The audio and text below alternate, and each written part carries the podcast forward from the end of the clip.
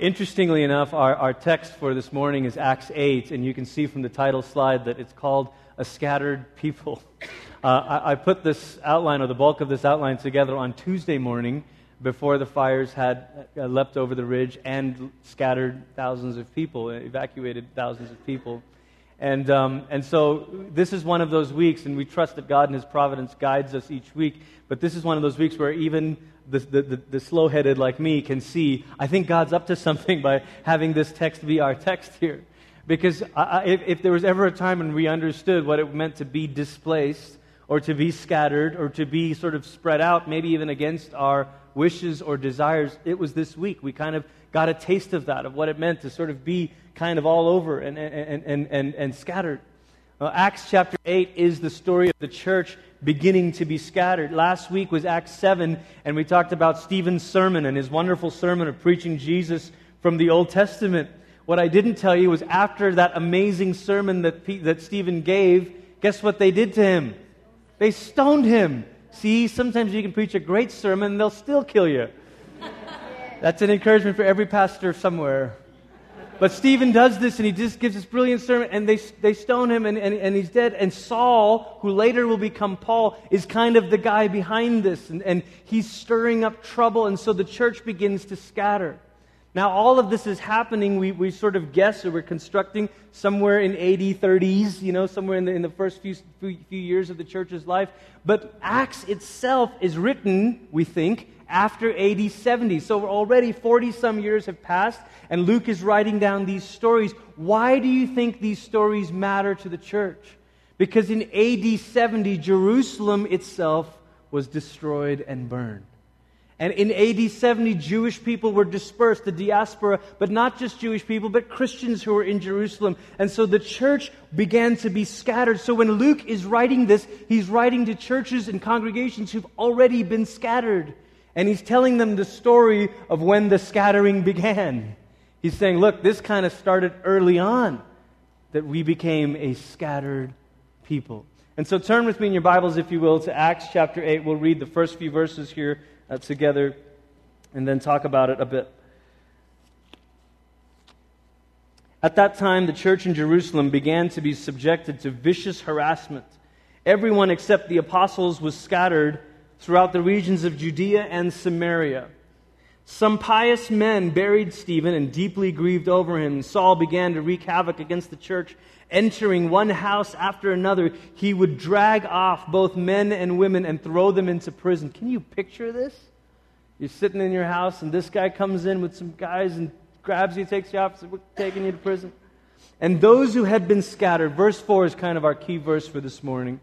Those who had been scattered moved on, preaching the good news along the way. If you are into underlining in your Bible, you can underline scattered and you can underline preaching the good news along the way. And then Philip went down to a city in Samaria and began to preach Christ to them. And the crowds were united by what they heard Philip say and the signs they saw him perform, and they gave him their undivided attention. With loud shrieks, unclean spirits came out of many people, and many who were paralyzed or crippled were healed, and there was great rejoicing in that city. You can underline that phrase. That there was great rejoicing, joy in that city. This, the church, very early on in its life, becomes a scattered church. A church that didn't just gather together and have the Spirit of God fall on them, but a church that found themselves scattered. As I think about us today in the, in the 21st century, I think in a very real way, we are a scattered people. We are a scattered people, but we're scattered for all kinds of different reasons. This week, we understand what it means to be scattered because of adversity. But really, even beyond sort of crisis, mass crisis, if you zoom out a little bit, probably many of us don't live in the same city that we grew up in. Earlier this weekend, I, I, tweeted a question from the New Life Downtown Twitter account. I said, How many of you did, were not born in Colorado Springs? Only three people answered, so it's not accurate data. But next time I tweet a question, will you please answer it? You're really killing my sermon prep. So now I have to ask you live. How many of you were born, were born in Colorado Springs? All right, that's good That's a good amount of you. All right, thank you, thank you. How many of you were not born in Colorado Springs? Come on now. All right, now keep your hands up. Whoa, whoa. Keep your hands up if this is the second city or more that you've lived in. Third city or more that you've lived in. Fourth city or more. Fifth city or more. Sixth, seventh. Look at this. Eighth. What's wrong with you people? Just kidding. just, kidding. Ninth city or more. ten, eleventh. There's no prize, so no need to lie in church, okay? Just want to make that clear right now. All this dishonesty going. on. Eleventh, twelfth. Jim. How many, Jim? Fourteen. That's that's a lot of cities. So we kind of know what it is to be scattered. Most of us did not are not living in the same place where we grew up. My wife Holly is from a small town in Iowa, in the northwest corner of Iowa, and it's a it's a farm community. I mean, the town has not a stoplight, but a blinking light. Yeah, oh my gosh. No, those towns exist. Uh, and, and, and, Main Street is real short, there's one, but there's one bank and four churches. Uh, Lutheran, you know, there's all these different churches there. Um, town of maybe 800 people. But the land that her father farms is the land that his father farmed, which was the land that, you know. So Holly's generation is really the first ones to actually fully leave Iowa and kind of and, and kind of get out of there. And um, if you've been there, you can't blame them as much. But but no. But when but when we go home, it's like, oh babe, where are your friends from? Oh, none of them live here. Some of them live in Iowa City, or some of them went to Arkansas. Or some of them, you know, they're all over the place. They don't all live in the same way. Life sort of scatters us.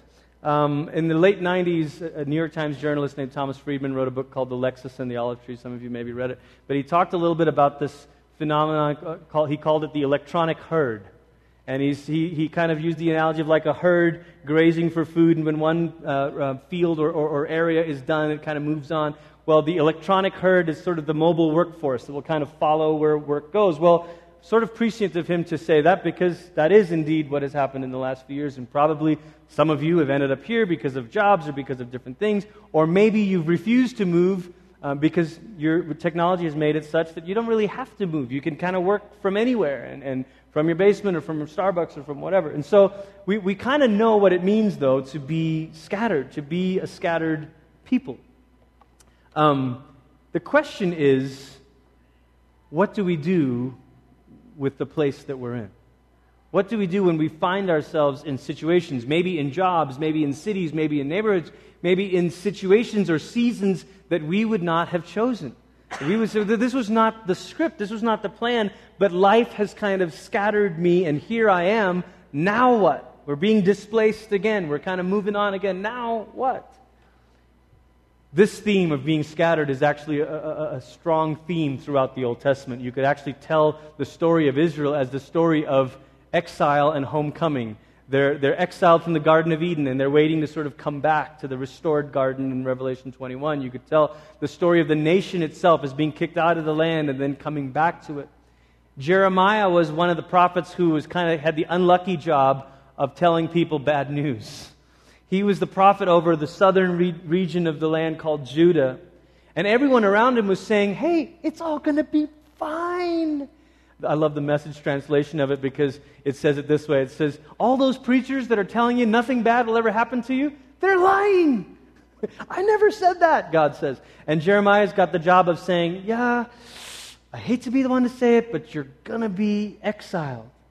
Now, for the church in Acts, they're scattered because of their faithfulness to Christ and they're being persecuted. But for Judah, they were exiled because of their unfaithfulness. But there's still something in this theme of finding yourself in a place that you would not have chosen. And so this is what God says to the exiles. It was our Old Testament reading today, but I want you to hear it. This is what the Lord Almighty, God of Israel, says those I carried into exile from Jerusalem to Babylon. Build houses and settle down, plant gardens and eat what they produce, marry and have sons and daughters, find wives for your sons and give your daughters in marriage so that they too may have sons and daughters. Increase in number there, do not decrease. What's he saying? He's saying, don't put life on hold. Don't put life on hold. How many of you know the feeling of your life kind of derailing or detouring in a way that you did not expect, and you found yourself in a place that you would not have chosen. And the temptation is to kind of say, all right, all right, stop, stop, stop, let's just put it on hold. Uh, eventually, we're going to get back to this, and then we'll move on. Sometimes we kind of, in our um, purpose drivenness, the detour, when the detour happens instead of the dream, we want to put life on TiVo. Just pause it, would you? Just pause this life. Eventually, we'll get back to what we really wanted to do, and then it'll be fine.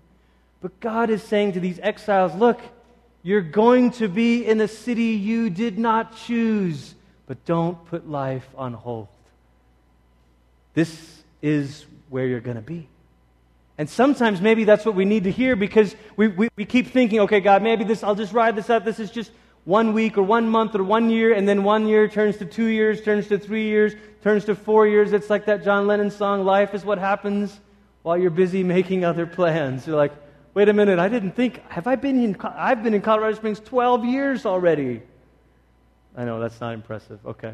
Just, I, I, saw that going differently in my mind. But you, you, eventually you have to say, all right, this is where I am. We're a scattered people but this is where we are. And, and God goes on, the prophet goes on, he says this Also, seek the peace and prosperity of the city to which I've carried you into exile. Pray to the Lord for it, because if it prospers, you too will prosper. Now, these words, peace and prosperity, we have an American way of filling that with money and stuff and all. But, but the word here is maybe a word you've heard before. It's the word shalom. Pray for the shalom of the city that you are in, that the Lord has carried you into. We seek the shalom of the city. We are a scattered people, but we seek the shalom of our city. Now, think about this for a moment. Think about how revolutionary this would have been because to the people listening to Jeremiah's words, they grew up in Jerusalem. Do you know what Jerusalem means? The place, the city of shalom, of God's peace. Shalom is not just the absence of war or the absence of bad stuff. Shalom is wholeness. It's God making everything come together and come alive. Shalom is comprehensive flourishing. Someone described it that way. Comprehensive flourishing, where everything begins to come together and come alive. Now, what if your whole life you had been told, Pray for Jerusalem's peace. Pray for the peace of Jerusalem. Pray for the shalom of Jerusalem. And then all of a sudden, this crazy prophet stands up and says, Actually, God wants you to seek the shalom of Babylon. what? But God, Babylon is full of wicked people. But God, Babylon has unscrupulous business people and murderers. But God, Babylon has liberals in it. But God, Babylon? Why should the people of God seek the shalom of a city that is wicked? Because this is God's design. That part of our reason for being scattered is to begin to bring flourishing and blessing and life wherever we find ourselves. Listen, New Life Church is in Colorado Springs for more than New Life Church. New Life Church is in Colorado Springs for the city of Colorado Springs. And the moment we lose sight of that and think that we are here for us, then we've missed it. Because we have been scattered here for the peace of this city. Bobby came up here and talk, talked a little bit about some of the local ministry uh, efforts. We have a, a, the, our goal is to launch several different dream centers. We had our, our first one in operation for uh, this last year. It's a women's health clinic. And women who have no insurance or who are uh, uh, underinsured can come and get free treatment.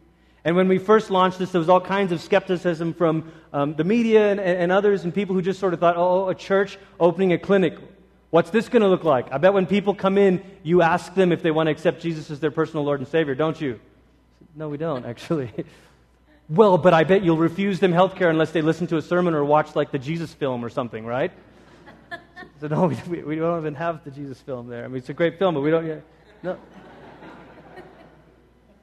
I, a month ago or so, I got to go tour the facility. And you walk in, and the inside of it, you can tell, has been restored, and it's beautiful, and it's, it's made welcoming and warm. And you walk in, and there's people there smiling. They greet you. Some of the people who had been there regularly were greeted by name because the people knew them. And they, and they go and they see either the nurse or the doctor to get their help. And on their way out, someone will say, Well, is there something we can pray with you for? Sometimes they say yes, sometimes they say no.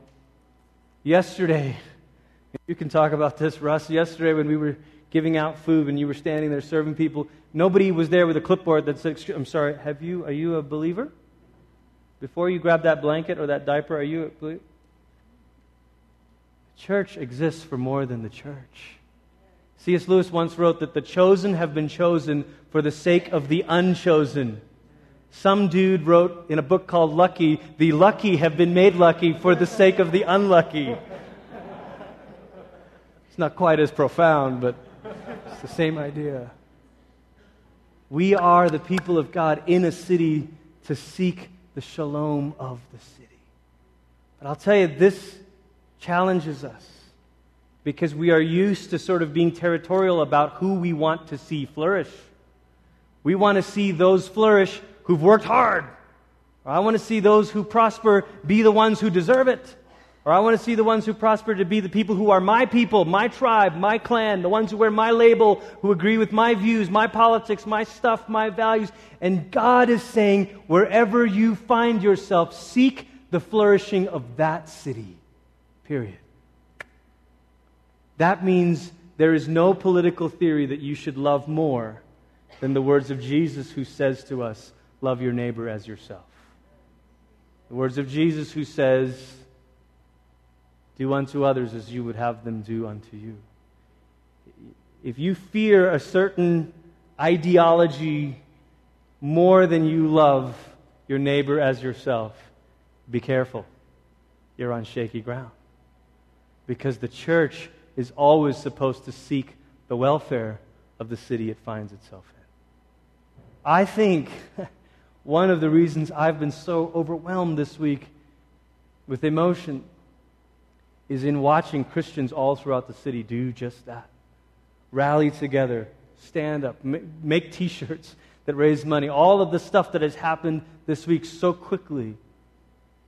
Because there's people that are saying, wait a minute, wait a minute, we are not just in it to see Christians get what they want, we are in this to see the city itself have shalom. Amen? In Acts, the story ends, this, this little section that we're in, it ends by them saying that there was great rejoicing in the city. What city were they in again? They were in a Samaritan city. A Samaritan city. What's Samaria? What's the story with Samaria? Who are they again? All I know is that the, the Jews didn't like them. What's the story there? When Israel was taken by the Assyrians, before Judah was taken by Babylon, they left behind all the sick and the lame and, and the ones that were sort of that, that were weak. And then they dragged in other races and other peoples, and they made these people intermarry with them. And so these people, these emerged, kind of a new race emerged, a mixed race called the Samaritans, and they also had a sort of a mixed version of a religion. They claimed to worship Yahweh, but they had their own holy places and holy mountains, and even different ideas about holy books. And so when the Jews from Judah come back into exile and they look to their north and they see these people called Samaritans, they say, Ugh, who are these guys? We hate them. They're the lowlifes, they're the outcasts.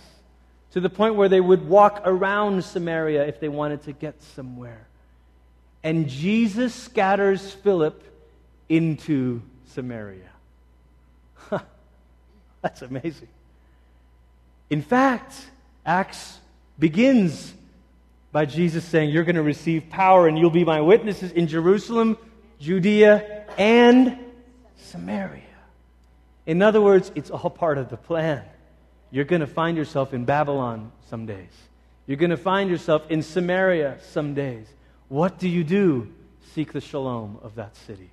Bring peace to it. What if you work in, a, in an industry that is convoluted and twisted? You know, I'm not sure. But see if you can bring the peace of God in the midst of it. See if you can bring joy and he, and sometimes you can't. Sometimes it requires leaving a particular company or a particular thing. So, but other times you may say, God, am I, have I been scattered here so that I can seek the shalom of this place? Maybe. Maybe. Maybe you are in there for a reason. But see, there's more to it than this. We're not just to seek the shalom of the city, we are to preach good news along the way. Acts 8, verse 4 says it again. It's, I'll read it again. It says, Those who had been scattered moved on, preaching the good news along the way. We preach the good news along the way. See, the, when the church finds itself scattered in different places, in different industries, in different fields, in different environments, in different contexts, we are not just there to do good works we are there to also proclaim good news. Sometimes, as, as Christians, especially as modern Christians, we kind of get torn in our minds about, well, should I be doing good works or should I be proclaiming good news? Should I be demonstrating the gospel or proclaiming the gospel? And I think Acts 8 says yes. All of it. Do all of it. Be the good news. maybe we've heard the, um, you know, it's funny, with the, with the internet, there's lots of quotes that get attributed to people, and you're not sure if it's accurate or not. You know, my favorite one is, my favorite one, someone tweeted, is uh, uh, 40% of the quotes you find on the internet are false. Abraham Lincoln. you know, it's like, yeah, great. Think about it, you'll get it, it'll come to you. Somewhere during lunch, you'll get it. But there's almost this um, kind of urban legend that St. Francis of Assisi said preach the gospel at all, uh, uh, at all times, use words if necessary. We've struggled to actually find him say something like that. Because St. Francis was a preacher, he preached wherever he went. In the 13th century, Francis, before he became a saint, was a guy who had a passion for the ones who were left out because of a church that had gone mad with power and corruption and wealth and riches and all of this stuff. And the story of his kind of the beginning of his calling is pretty dramatic because his father is trying to try him for stealing, and he, and he, and he stands up and he rips off his clothes and all of his stuff and he throws it at his dad's feet and he says, You are no longer my father. God is now my father. And the church can't argue with that. They sort of bless Francis. And then he becomes this wandering preacher, this, which there were a few of those in, in, in the 13th century, barefoot preachers who would go around preaching repentance, and Jesus. And it's, later, at some point, Francis decides to go and see the Pope and asks for the Pope to bless his mission. And the Pope says, Look, stay away from theology, keep preaching repentance and Jesus, but you're, you're too popular among the people, too well loved for me to say no. So he doesn't say that, but basically. And, and he goes on. Francis used to tell his followers, Preach as you go. As you're going, preach. Very much like this verse here in Acts 8, verse 4. As you go, preach. He was famous for meeting someone who was homeless in the winter months and taking the clothes off of his own back and giving it to them. He was famous for finding lepers who were suffering and taking care of them, bathing their wounds. The Franciscan movement to this day is famous for being an instrument of peace and healing and life. Francis famously stepped in when the Crusades were happening between the, the armies of Christendom and the armies of Islam. And he came in to try to bring peace between both sides. We have in our own city hospital named after this movement Penrose St. Francis. It's where our fourth child was born 11 days ago. You think about the legend, the legacy of this person who decided to embody the good news that he proclaimed to be the good news and to say the good news, to do it both, to put them together. I actually thought about, um, um, and we might, we're working on this, but, but kind of having a little lending library here. Patton has wanted to start it, but I thought maybe I'd jump the gun on you and, and order 10 or so of these books called Chasing Francis. It's a fiction book that, but, that'll teach you a little bit or introduce you to the life of Francis. It's a fictional story of a megachurch pastor who kind of has a crisis of faith and then takes a pilgrimage to follow the life of St. Francis. And along the way, you learn about St. Francis. There'll be things in there that you're like, uh, and then there'll be things in there that, will intrigue you. But it's fiction, so it's be a good summer read. Uh, uh, now, the Francis stuff is not fiction, but the book itself is. Um, but if we get a case of that going, we'll get our lending library going because I think we need new imaginations of what it means to embody the gospel that we proclaim. To not just say, well, it's either or. I don't know about all this giving out water and, and food and stuff. Let's just preach to them. Or is it that we preach as we go along the way? Is it that as we seek the wholeness and the shalom of the city, we preach the good news along the way? You know, when you think about this, Jesus himself lived a life that was displaced. think about God coming to earth and first of all, the plan was an inn, but even that inn had no room for him. So even at his birth, he is displaced. Even at his birth, there's no spot for him except this manger. And that's the story of his life because then he begins his ministry in his hometown of Nazareth, and they're like, uh, we don't think so. You're just like the carpenter's kid, right? So he's rejected by them. And then he spends most of his ministry in the Galilean countryside and Samaria and all these places that are not his peeps. This is not his tribe. This is Jesus walking among those that are not really his people. He's scattered. And at the cross, he gives his life so that all who are scattered may be brought in. This morning, as we prepare our hearts to come to the communion table, I wonder if we can think about what it means to ourselves become like the body and blood of Christ. That Jesus, the one who was broken and given for the life of the world, poured out and spilled, of course, to be his people, what do you think it's going to be for us? Any better than that? If Jesus himself was displaced and blessed and broken and spilled and poured out for the life of the world, then does being the body of Christ mean a more comfortable life than that? Or doesn't it also mean that to follow Jesus means to not be fully at home with any group or place or thing, to be a scattered people, to find ourselves in strange places and, and strange businesses and companies and schools and neighborhoods and environments, and yet to say, God, how can we seek the shalom of the city? How can we preach the good news along the way? See, the rest of Acts 8 is really about the Holy Spirit. Because the very next story is Peter and John laying hands on people, them receiving the Holy Spirit, and Simon the magician saying, Hey, how much for that trick? And Peter and John says, You and your money can go to hell. Literally. And, and, and, and then the story after that is God, the Spirit of God, transporting Philip to another place. And he meets an Ethiopian eunuch who's reading Isaiah, and Philip is able to preach the gospel along the way. One person is trying to control the Holy Spirit, Simon. The other person is letting the Holy Spirit transport him to new places. Amen. That's the difference. Now, I don't know if you're going to walk out of here and be like metaphysically transported. But maybe you can see your scatteredness as being the Holy Spirit working. That maybe we start to say that maybe my scatteredness is really the sending of the Holy Spirit.